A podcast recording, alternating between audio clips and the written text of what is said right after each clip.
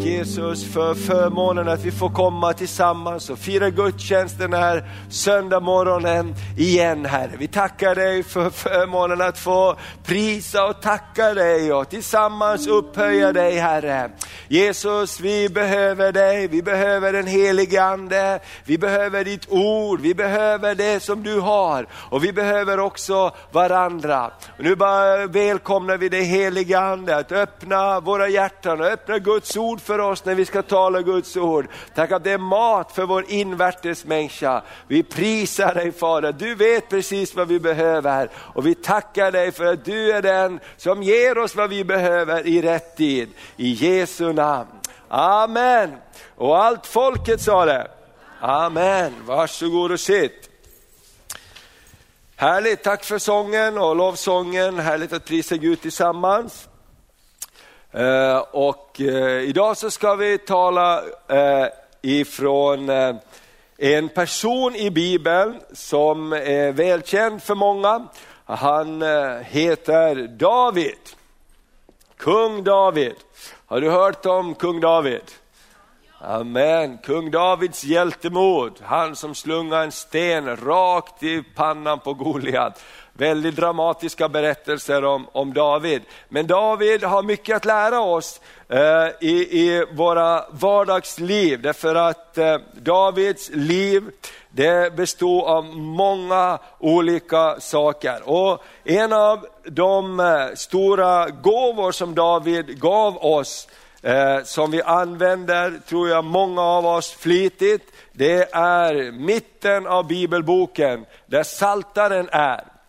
Saltaren som eh, jag har eh, tror jag, 150 salmer och det var ju många av dem som David skrev. Han var en psalmist, han, han, han var en krigare och han var en kung men framförallt så skrev han de här salmerna och bönerna och de eh, eh, har vi ju så stor glädje av. De flesta av oss de kan i alla fall en psalm, psalm 23 kan vi lite av, eller hur? Herren är min herde får man lära sig i söndagsskolan, därför att det är någonting väldigt viktigt. Och så finns det så många andra saker. Så jag tänkte idag att vi ska låta David hjälpa oss att eh, lära oss att ha vår glädje i Herren i livets alla omständigheter. Och då ska vi börja med att läsa Saltaren eh, 37 och vers 4 och 5. Saltaren 37, vers 4 och 5. Då står det så här. Förtrösta eh, på Herren och gör det goda. Bli kvar i landet och sträva efter trofasthet. Det står i vers 3, förlåt mig. Vers 4 så står det, ha din glädje i Herren. Han ska ge dig vad ditt hjärta begär. Överlämna din väg åt Herren Förtrösta på honom, han ska göra det. Och de här orden, ha din glädje i Herren. Han ska ge dig vad ditt hjärta begär. Det är en väldig hemlighet i det. Hur kan vi ha vår glädje i Herren? Och, och, han säger så här, överlämna din väg åt Herren, förtrösta på honom, han ska göra det. Halleluja, visst är det bra, du är inte den som behöver göra det, han lovar att han ska göra det. Och han ska gå framför oss. Och han är den som går runt omkring oss och bakom oss. Han finns där. Och när vi ska titta på Davids liv så kommer vi att se att han hade inte alltid så jättelätt, vår käre kung David som var en sån hjälte. Men han lärde sig en väldigt viktig läxa som du och jag också kan lära oss. Ha vår glädje i Herren. Och varför måste man uppmuntra varandra? Varför behöver vi tror jag, lära oss att ha vår glädje i Herren? Därför det är inte alltid så automatiskt att vi har vår glädje i Herren. Det är inte alltid så självklart att vi har vår glädje i Herren. Och det är inte alltid så lätt att ha sin glädje i Herren. Speciellt när många saker går emot en när du får ett dåligt besked, när omständigheterna säger precis det som inte du vill att de ska säga. Och, och, och Då är det ju inte bara lätt halleluja och bara klackspark, utan livet kan vara tufft. Och, och därför så tror jag att vi kan uppmuntra varandra att få vår glädje i Herren. För han ska ge oss vad vårt hjärta begär. Han ska göra det. Och det här är någonting tror jag som vi får uppleva i våra liv också. Jag tror att Herren vill kanske visa oss, eh, Herren vill visa oss tror jag idag på några saker som kan hjälpa oss. Och det är ju så när vi tänker på David, så tänker vi på hans stora segrar och triumfer. Hur han som en liten grabb eh, tog Goliat. Vi läser och tänker på alla hans salmer och sånger. Och, och, och, att hans hela liv är ju som ett exempel. I Apostlagärningarna till och med så står det så här om David. Apostlagärningarna 13 och 22 så står det ett vittnesbörd om David. Och det står ganska mycket om David i Nya Testamentet också. Men det står en liten vers här som, som är ju så fantastisk. Det står så här, eh, det är Paulus som pratar om, om, om, om historien och Israels historia och vad Gud gjorde. Och så eh, pratar han om Saul, kung Saul som föll av ifrån Guds väg och gick bort ifrån Gud. Och så står det i vers 22 så här, Apostlagärningarna 13 och 22. Men Gud avsatte Saul och gjorde David till kung över Israel. Honom gav han sitt vittnesbörd jag har funnit David, Isais son, en man efter mitt hjärta. Han ska utföra min vilja i allt. Av hans efterkommande har Gud enligt sitt löfte fört fram Jesus som frälsare för Israel. Han fick till och med vara med i stamtavlan som gjorde att Jesus föddes, som vi har hört om. Han som har gjort det största avtryck som man kan göra i historien. Och David fick vara en del av det. Och Gud sa, David, han är en man efter mitt hjärta. Och jag tror att hemligheten till att David kunde vara en man efter Guds hjärta, det var att han hade lärt sig att hämta styrka ifrån sin Gud. Han hade lärt sig att, att, att Herren är min starkhet. Det är inte min egen kraft, det är inte min egen styrka som kan göra det, utan det är Gud som kan göra det. Det är Gud som gör en skillnad i mitt liv. Och du vet att ibland så, så var han ju i väldiga trångmål, kung David. Han, han var en gång ute på, och med, med, med sina soldater och, och sitt folk och, och de var framgångsrika och det hade gått bra för dem. Och när han kom hem så hade fienden kommit bakifrån, ett annat folk och rövat hela deras eh, släkt, alla i familjen var bortrövade. Och när de kom hem så var det tomt i alla hus. Frun, var är du? Barnen, var är du? Alla hade blivit fångatagna och bortrövade. Och alla hans medarbetare de blev så arga på David och sa, det är ditt fel, titta vad som har hänt när vi har och alla gick med dig och, och nu är de alla borta. Och de står att de nästan ville döda David. Och då så står det att David, han, han frågade Gud, Gud, vad ska vi göra? Vad ska vi göra? Gud, ska du gå med oss? Och vi vet att Gud talar till David och han tog den här tiden först. Han sprang inte när alla sa, nu måste vi bara springa efter dem och försöka få tillbaks våra, våra familjer. Då sa David, nej vi måste fråga Gud först. Vi måste stilla oss inför Gud först, för det är bara han som är vår styrka. Vi kan inte vår egen kraft. Och det är där den här fantastiska berättelsen kommer, att när de är stilla och Gud säger att när ni hör ljudet av fotstegen i trädens stoppar, då vet ni att ni kan gå efter era fiender, för då ska jag ge tillbaks det som de har rövat. Och David han lär sig hela tiden, det är inte min skicklighet som får tillbaka det som är stulet. Det är Gud som måste hjälpa mig. Han är min styrka, han är min glädje.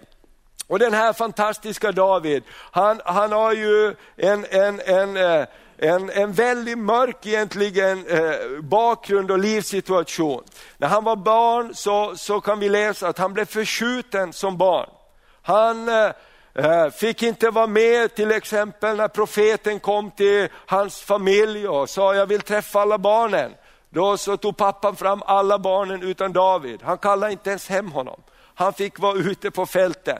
Och David säger själv, i synd är jag född, i, i, i, i synd är jag avlad i min moders liv. Och man vet inte ens vem hans mamma var.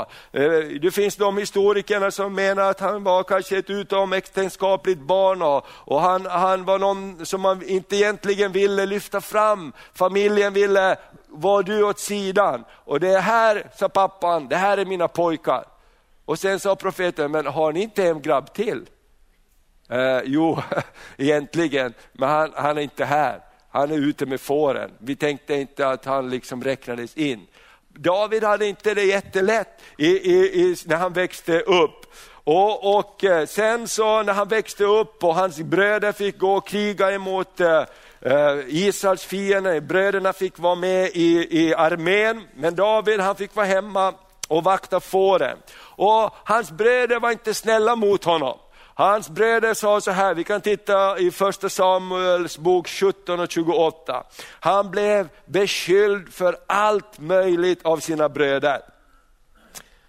Och jag vill bara att vi ska titta på hans bakgrund, för ibland så får vi så konstig bild att ja men det är klart det var ju lätt för David att vara glad, för han hade ju bara jättebra, han bodde i ett slott, va? hur svårt kan det vara att prisa Gud? Bara att knäppa med fingrarna så kommer frukosten.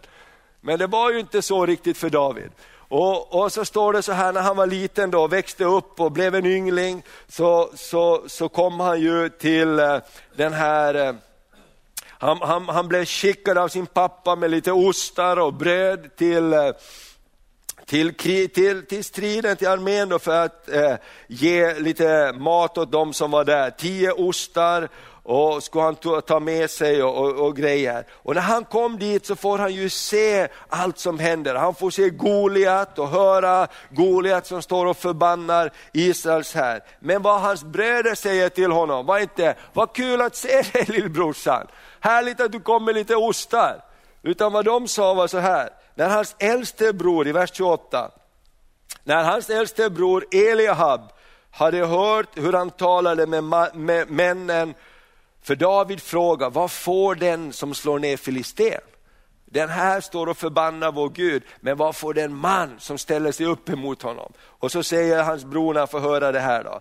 När hans bror Eliab hade hört hur han talade med männen, så blev han rasande på David och sa, varför har du kommit hit?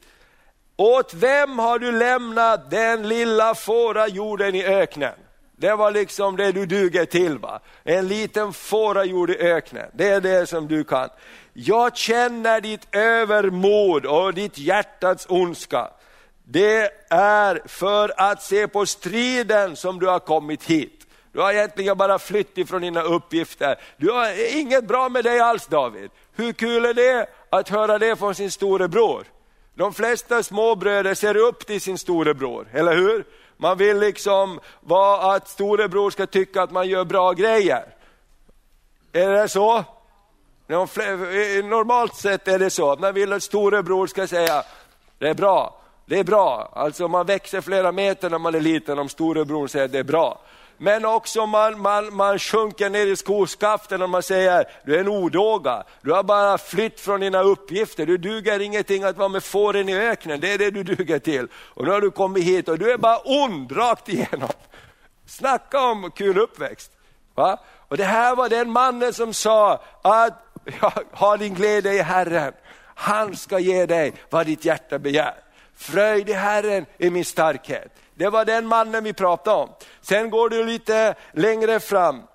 Och, och, eh, Sen så är han ju med och får vinna saker och, och, och kung Saul tar in honom i sin, eh, sitt, sitt slott och han får betjäna honom. Men vad händer då? Jo, då vill ju han ju döda honom. Den som han hjälpte vill ta livet av honom. Saul slängde spjutet på honom. Du är nog vad, vad, är det med dig? Du är här, du försöker ta hela riket, vad är det du håller på med? Han blev, dåligt, han blev illa behandlad, han blev felaktigt beskylld för saker. Och han, den som han hjälpte försökte döda honom. Ja, det är lätt för dig att prisa Gud. Ja, men du ser att han hade det inte så lätt, eller hur? Han verkligen måste bestämma sig att det är inte omständigheterna som gör att jag prisar Gud. Det är någonting annat som gör att jag har min glädje i Gud. Jag måste bestämma mig, du är min tillflykt och min borg. Amen. Du är en stark ton, säger han i nöden. Till dig hastar jag för att du är min borg, du är min frälsningsborg. Amen. Han har lärt sig någonting där tillsammans med Gud. Sen så, eh, så när han fick eh, eh, fly, han måste fly för sitt liv, när han dödad, försökte bli dödad av den han skulle hjälpa, och då fick han bo i en grotta. Hur kul är det? Han bodde i en grotta och vilka blev hans kompisar? Jo, de som var utstötta ur samhället. De som hade misslyckats med affärerna, de som inte kunde betala sina skulder. Det står att de som fordringsägarna var efter och hade flytt ifrån samhället, de slog ihop sig med David. Fina kompisar. För några veckor sedan var jag i ett slott och jag liksom spelade harpa och det var bra. va. Sen började spjuterna flyga och nu sitter jag här i en grotta. Men likväl så vill jag höja min röst till min frälsningsgud. Likväl, säger David, så vill jag säga, du är min frälsningsklippa. Amen, från dig kommer styrka. Du Herre är min herde, mig ska ingenting fattas. Du för mig till vattenbäckar där jag finner ro. Även om jag vandrar genom dödsskuggans dal så fruktar jag ingenting ont, för du är med mig. Amen. Hans motstånd, hans, det som var emot honom, gjorde att han blev stark i Gud när han vände sig till honom. Amen. En liten sak som vi behöver tänka på. Allt blir inte bättre bara för att tiden går. Ibland så lurar vi oss själva och säger, ah, det blir nog bättre med tiden. Eh, det blir inte bättre med tiden om vi inte gör någonting under tiden. Eller hur? Ibland så bara tänker vi att vi bara blundar och så går det över. Kära någon vilken räkning, jag stoppar den längst ner, jag glömmer den, den har aldrig kommit till mig. Du vet att det funkar inte så, eller hur? När problem kommer så går de inte förbi bara för att tiden går. Vi måste göra någonting åt saker. Och det var precis det David gjorde när han lärde sig att ha sin glädje och fröjda sig i Herren även under sina tuffa tider. Sen blev det ju inte bättre av att eh, han fick ju sin fru, han fick kungens dotter, så fick han till fru. Men det var inte det bästa äktenskapet, för det står att Mikael som hon hette föraktade David. Hur kul är det? När han prisar Gud och kommer han hem så står det att frun är alldeles arg och säger, vad har du gjort? Du har skämt ut dig inför alla, du dansar med fröjd här och tror att du är någonting. Och det står att hon föraktade honom för att han prisar Gud. Det är, ingen, det är inte den bästa familjesituationen, eller hur? Så den här mannen som säger att ha din glädje i Herren, han ska ge dig vad ditt hjärta begär. Amen. Han seglar inte fram på ett räkskal, om man säger, på en räkmacka brukar man säga. Va? Han hade det ganska tufft i sitt liv, men han hade lärt sig hämta styrka ifrån Herren. Amen. Och, och, och han, det, var, det, det slutar inte här. Jag hoppas att du inte tycker att det här är en jättetragisk predikan, men du hör också att det finns en, en, en nyckel här till seger. Därför att det var inte sämre än så att till och med hans egna barn gjorde uppror emot honom. Han fick fly från sitt eget hem. Hur kul är det?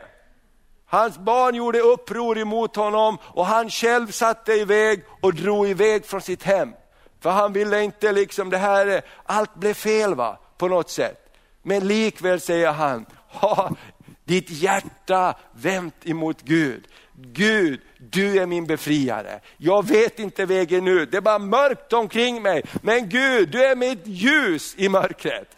Amen. Alltså David han fick på något sätt bara lära sig i, genom sina tuffa omständigheter verkligen att överlämna sin väg åt Herren, förtrösta på honom, han ska göra det. Och när de satt där så, så, så, så kom folk förbi David till och med därför att Absalom hade tagit makten och han sa, det är jag som vet hur det här landet ska styra.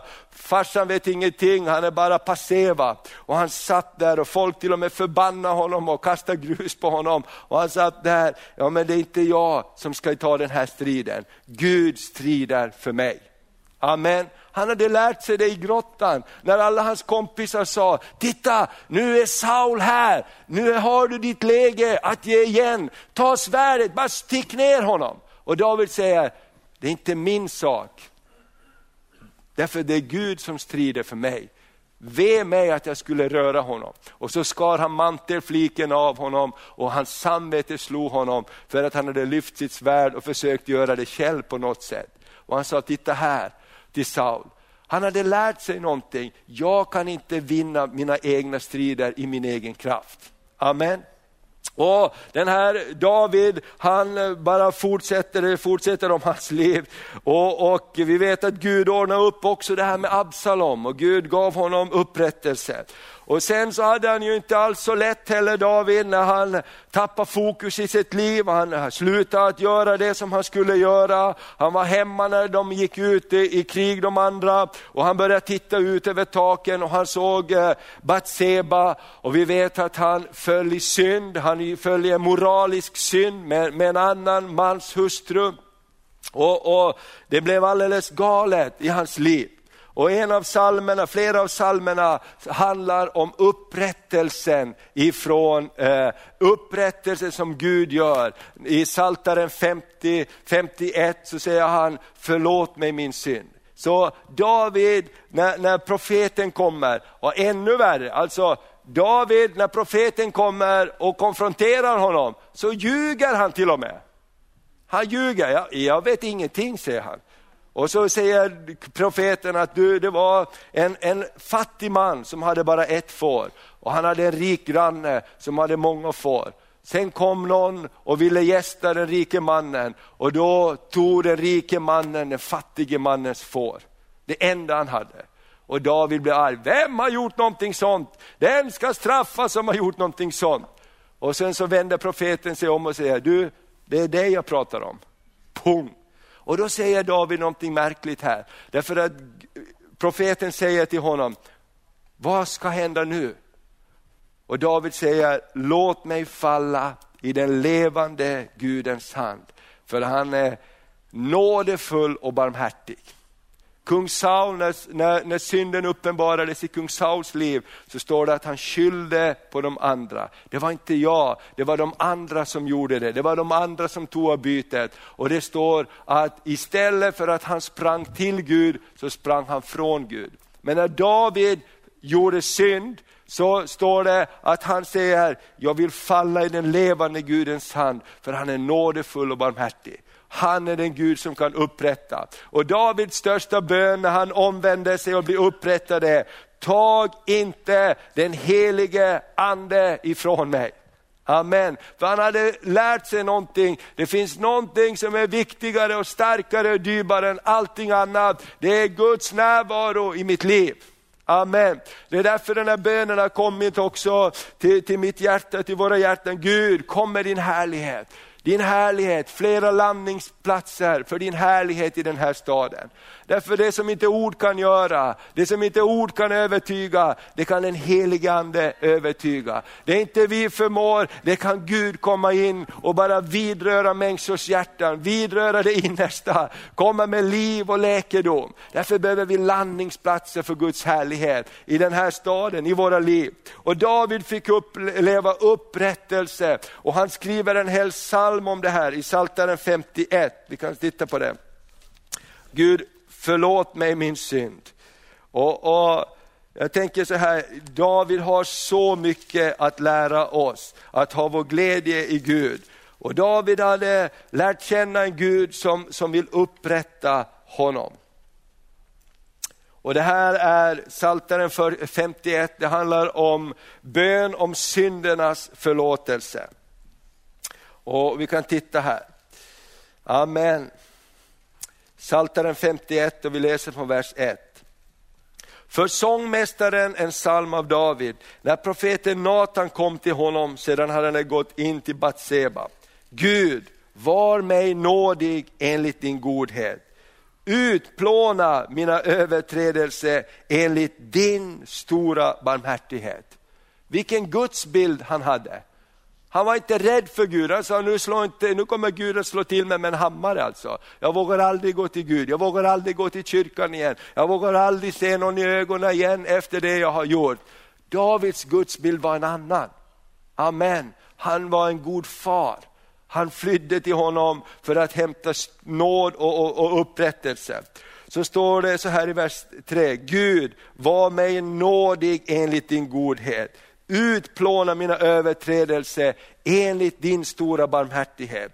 Två mig ren från min missgärning, rena mig från min synd. Ty jag känner mina överträdelser och min synd är alltid inför mig. Det är mot dig jag har syndat och gjort det som är ont i dina ögon. För du är rättfärdig när du talar, du är ren när du dömer. Se i synd är jag född, här påminner han sig själv om sin, sin barndom och uppväxt. I synd är jag född och i synd blev jag till i min moders liv. Men du vill ju ha sanning i mitt innersta, så lär mig då vishet i mitt hjärtats djup. Rena mig med såp så att jag blir ren. Två mig så att jag blir vitare än snö. Låt mig få höra fröjd och glädje. Låt det ben som du har krossat få jubla. Och vänd ditt ansikte ifrån mina synder och utplåna alla mina missgärningar. Skapa i mig Gud ett rent hjärta och ge mig på nytt en frimodig ande.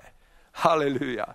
Amen. Tänk vilken, vilken, vilken, vilken gemenskap, eller på vilket sätt David kunde umgås med sin Gud. Och jag tror att Gud längtar efter oss på samma sätt, att han ska få vara den guden som vi springer till, inte springer ifrån. Att han ska vara den som är vårt livs erfarenhet av han som är nådefull och barmhärtig. Han som upprättar det som är nedböjt, han som helar det som är trasigt. Han som kommer med glädjens olja istället för en mordfällande.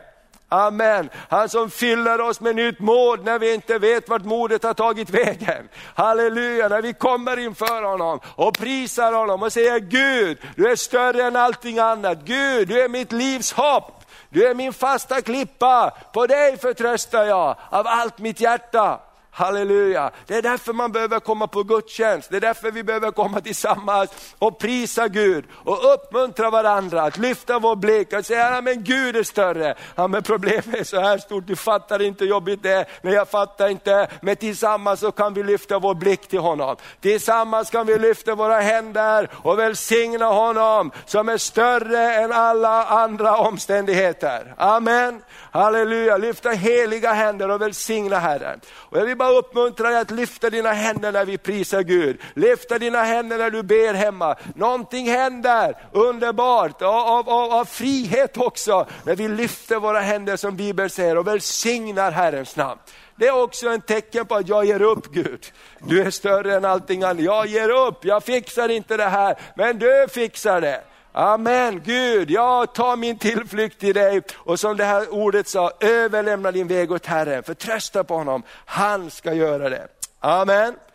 Halleluja, den här samma man, han hade inte så lätt. David, han hade en god vän, det var hans hjärtevän, hans bästa kompis i livet hette Jonathan. Vad hände med Jonathan? Han blev dödad. Hans bästa vän blev dödad, han omkom och det står att David han grät bittert. Han, han ville inte nästan ens leva mera står det. Han bara sa, varför har Jonathan blivit tagen ifrån mig? Min bästa kompis, vi gjorde det tillsammans, han, han, var, min, han var min bästa vän. Han blev tagen ifrån honom. Likväl säger han, Herre, du är all trösts Gud. Till vem skulle jag gå om inte till dig? Amen. Det är bara hos dig min själ har sin ro. Varför är du så orolig i mig, säger han. Hoppas på Gud. Varför är du så förtvivlad? Hoppas på Gud. Amen. Därför Gud är en vän framför andra vänner. Den här killen, den här mannen, David, som säger till oss, ha din glädje i Herren, han ska ge dig vad ditt hjärta begär. Han hade det tuffare än du och jag på många områden men han hade lärt sig ett livs läxa. Fröjd i Herren är vår starkhet. Gud är större, Gud är mäktigare. Med min Gud står det så kan jag, så, så kan jag, så kan jag inta murar. Med, med min Gud, halleluja, så kan jag nå mina höjder. Bara med min Gud, han som lyfter mig. Halleluja, fördärvets grop. Han som ställer mina fötter på en fast klippa. Halleluja. Har vi någonting att lära av David idag? Jag har mycket att lära av David. Halleluja, så låt oss bara lära oss och ta emot. Och Det står också så här, hans vittnesbörd. Eh, folk runt omkring honom talade dåligt om honom, de förtalade honom. Inte bara att hans brorsa gjorde det, men han, han hade den här omgivningen. Och Vi kan läsa några salta salmer om det också. Saltaren 140. Jag blev alldeles tagen när jag läste det här. Vilken kille, vilket liv han hade. Och, och ändå så säger han, fröjd i Herren är min starkhet. Min livs Gud, till vem skulle jag gå om inte jag går till dig? Amen. Och Psaltaren 140, vers 1-6 säger så här. Bön om skydd mot onda människor. Rädda mig Herre från onda människor, bevara mig från våldsmän, från den som tänker ut ont i sina hjärtan och dagligen vållar strid. De vässar sina tungor som ormar, huggormsgift är bakom deras läppar. Be Sela. Bevara mig Herre för de ogudaktigas händer. Skydda mig från för våldsmän som tänker ut planer för att få mig på fall. Stolta människor gillrar fällor med garn för mig. De breder ut nät vid vägens kant, snaror sätter de ut för mig. Men jag säger till Herren, du är min Gud, lyssna Herre till min bön om nåd. Saltaren 120 kan vi läsa några verser också. Det. Och, eh, och vers 67 så står det så här. Länge har min själ, Psaltaren 120, vers 67. Länge har min själ bott bland dem som hatar friden. Jag vill ha frid, men säger jag bara ett ord så är de redo till strid. Hur kul omgivning är det? Va? Jag får liksom gå på tå här, va? annars smäller det. Jag får tänka på varje ord jag säger, annars så är det ett problem. Det är många människor som har det så idag, tyvärr. Jag tror att David kan vara en uppmuntran om du har en sån situation. Jag har din glädje i Herren, han ska ge dig vad ditt hjärta begär. Överlämna din väg åt Herren, förtrösta på honom, han ska göra det.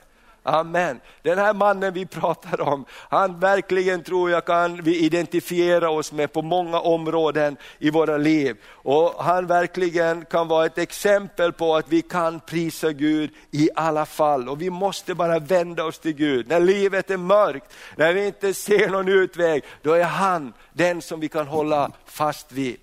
Och några saker här som vi kan lära av Davids liv. Nummer ett,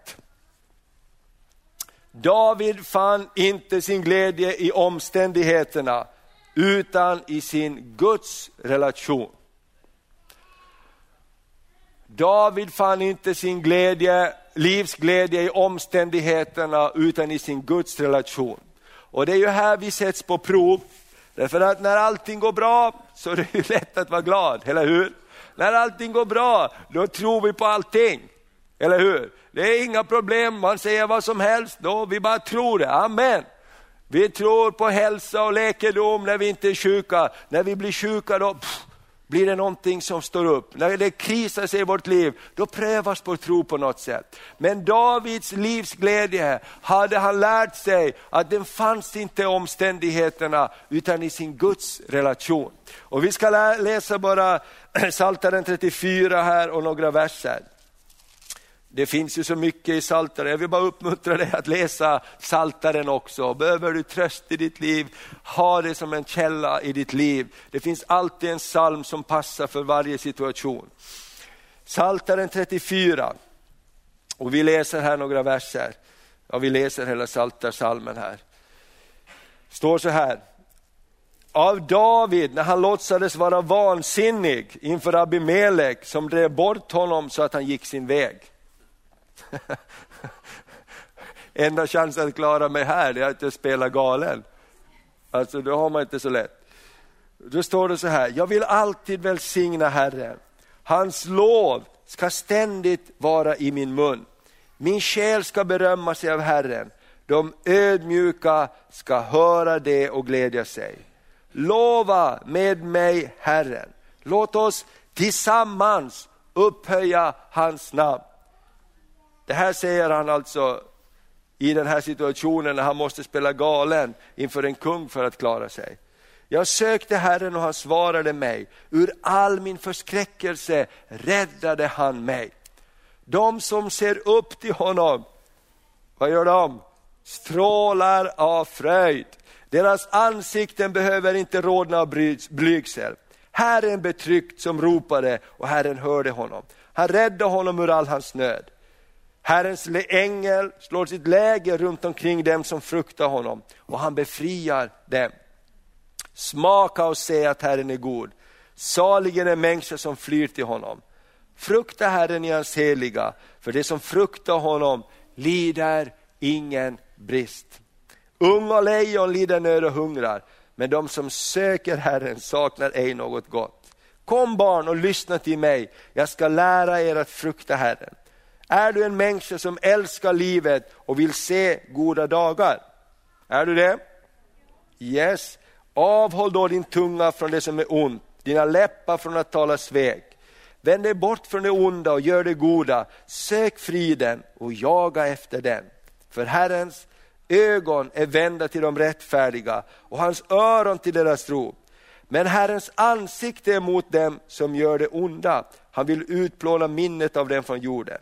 Men när de rättfärdiga ropar, då hör Herren och räddar dem ur all nöd.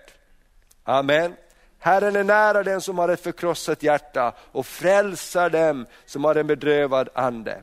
Den rättfärdige måste lida mycket, men Herren räddar honom ur allt. Han bevarar hans ben, inte ett enda av dem ska krossas. Det onda ska döda den ogudaktige, det som hatar den rättfärdige ska stå med skuld. Men Herren friköper sina tjänares själar. Ingen som flyr till honom ska stå med skuld. Amen. Vilken underbar psalm. Lärodomen, David fann inte sin livsglädje i omständigheterna utan i sin gudsrelation. Nummer två, David lät inte omständigheterna göra honom bitter. Hur många gånger så möts vi inte av saker i våra liv som vi inte gör, gör upp med och det skapar bitterhet i våra liv.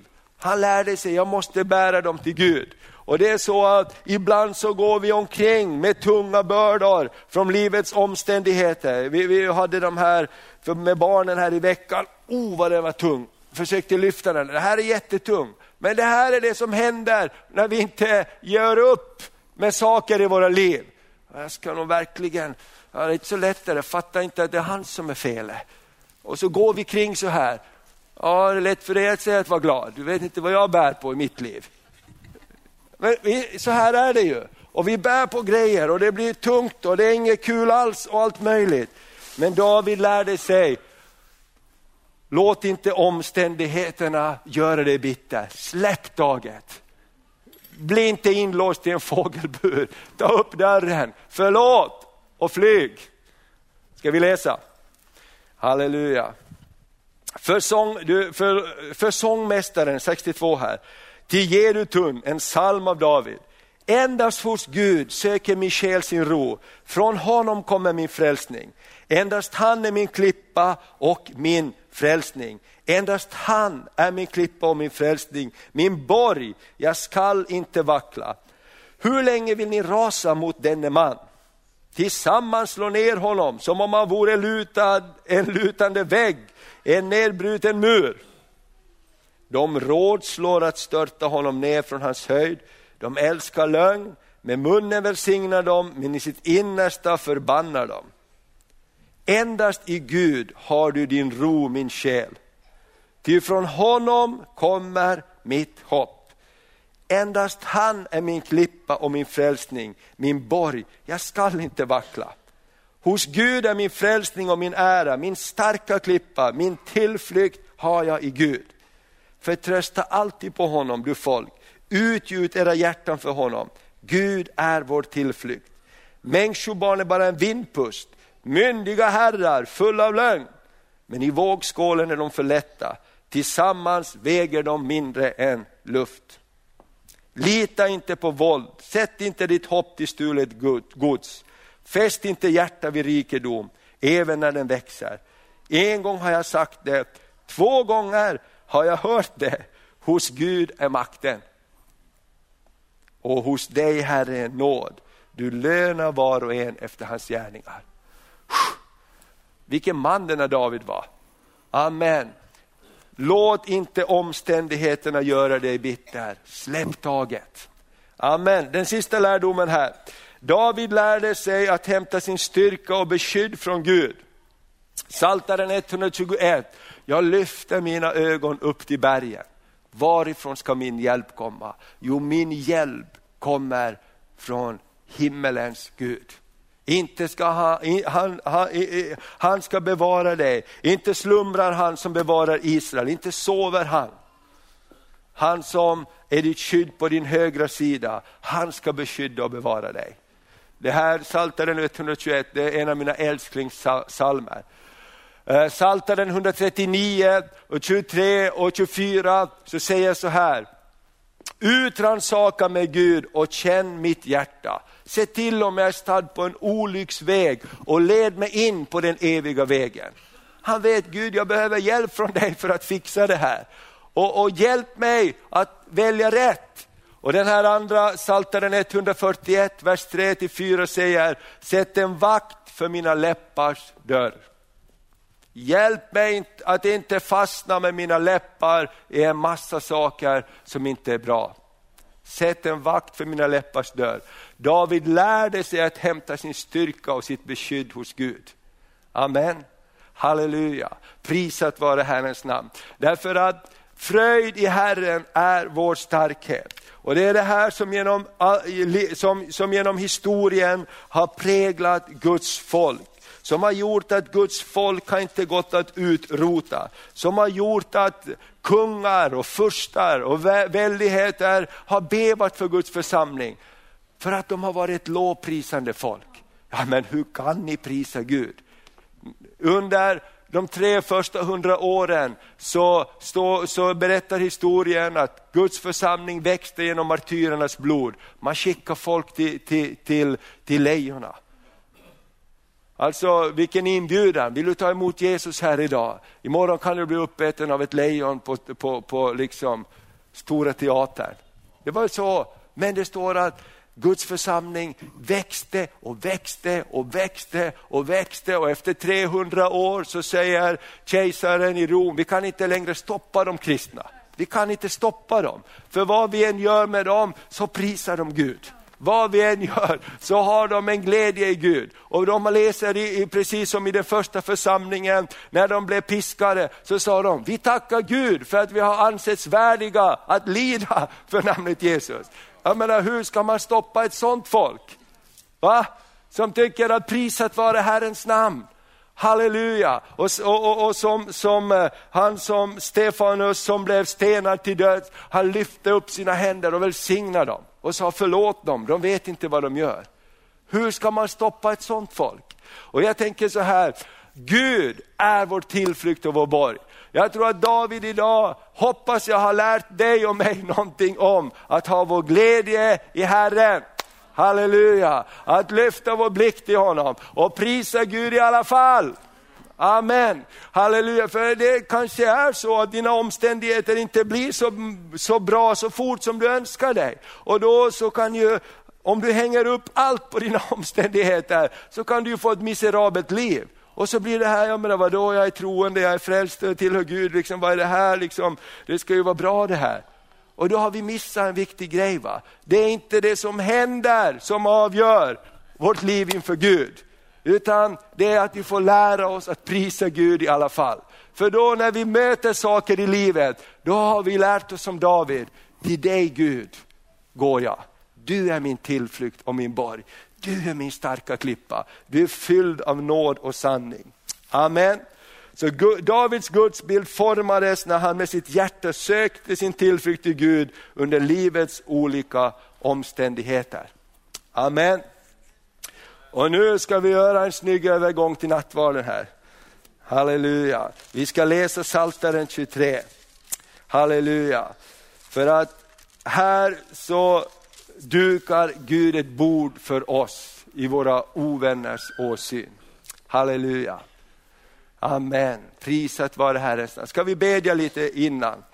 Halleluja. Herre, vi bara tackar dig. Vi tackar dig för det ordet som vi har tagit emot. Och Herre, du säger att vi ska se på dem som har gått före, att vi ska lära av dem som har gått före oss. Och idag så har vi velat lära oss ifrån Davids liv, kung Davids liv. Och vi bara tar emot Herre, det du har gjort. Och för oss. Jesus Kristus, hjälp oss Herre att lyfta blicken. Jag bara ber Fader, det finns människor här som går igenom tuffa omständigheter, som har fått tuffa besked och som kämpar med saker som de önskade redan nu var lösta för länge sedan. Och kanske har tappat modet, tappat livsgnistan, tappat livsglädjen. Undrar, gjorde jag rätt? Gjorde jag rätt beslut? Gjorde jag rätt då? Herre, jag bara ber att du just nu genom ditt ord och din ande löser människor från misslyckans garn, Herre. Och du släpper ut dem som fågeln att flyga, Herre. Herre, jag bara tackar dig för din nåd. Det är som att du löser en fågel ur nätet där den har, fång, där den har blivit fångad och du låter den flyga igen. Jesus, jag bara tackar dig för det. Jesu Kristi namn. Halleluja, vi bara tackar dig Herre. Åh, vi bara tackar dig. Ska vi ställa oss på våra fötter en stund? Jag tror att Herren vill röra vid människor här just nu också. Jesus, jag bara prisar dig, jag bara tackar dig Herre. Tack Fader för läkedom, tack för upprättelse. Halleluja, vi bara prisar dig Herre, vi bara prisar dig Herre.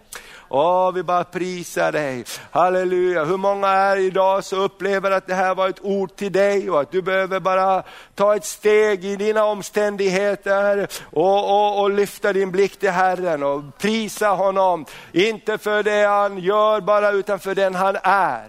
Halleluja, halleluja, bara tacka dig, bara lyft din hand. Du vet speciellt om saker som Gud talar till dig under det här budskapet. Så vill jag bara också att du ska ta, ta ett steg framåt där du står. Om du behöver gå ut i gången så gör det. Jag vill bara att vi ska ta ett steg i tro, att vi tar ett steg framåt i våra liv. Jag säger det här, till det, det här behöver jag, det här behöver jag. Herre, jag bara ber Fader, jag ber om förlåtelse när vi har bara snöat in i våra egna omständigheter för mycket. Men just nu så kommer det befrielse Fader. Just nu är din befriande kraft här Herre. Just nu är din befriande kraft här Herre. Att sätta den fångne fri Herre. Om det är sinnet, om det är tankarna, om det är omständigheterna som har slagit ett järngrepp. Så proklamerar vi frihet just nu i Jesu namn.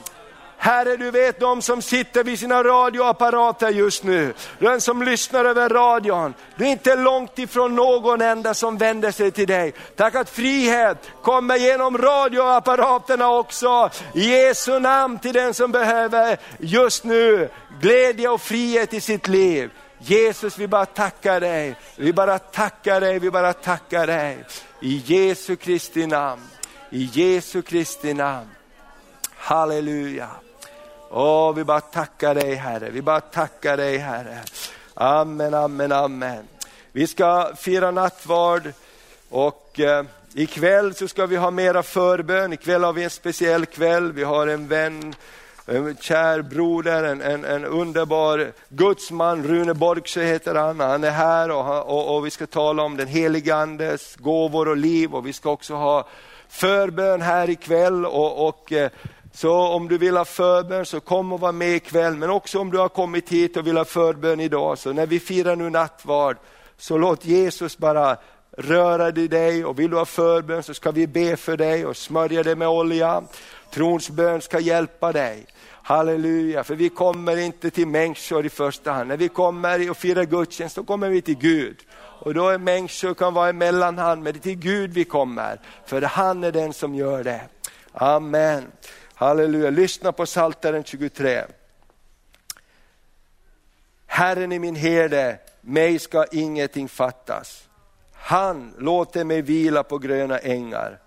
Han för mig till vatten där jag finner ro. Han vederkvicker min själ. Han leder mig på rätta vägar för sitt namns skull. Om jag och vandrar i dödsskuggans dal så fruktar jag ingenting ont. För du är med mig, din käpp och stav, det tröstar mig. Och du dukar för mig ett bord i mina ovänners åsyn. Du smörjer mitt huvud med olja och låter min bägare flöda över. God, idel godhet och nåd ska följa mig i alla mina livsdagar och jag ska bo i Herrens hus evinnerligen. Amen. Halleluja.